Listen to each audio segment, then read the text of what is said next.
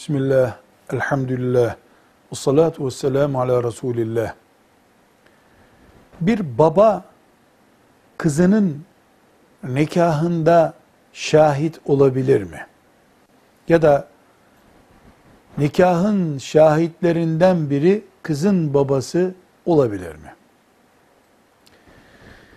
Babanın da erkek kardeşin de şahitliğinde sıkıntı yoktur.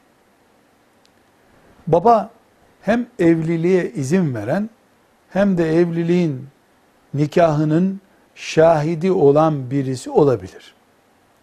Mümkün olduğu kadar şahitleri biraz daha geniş çevreden tutmak, daha fazla şahit bulundurmak doğru olandır, iyi olandır.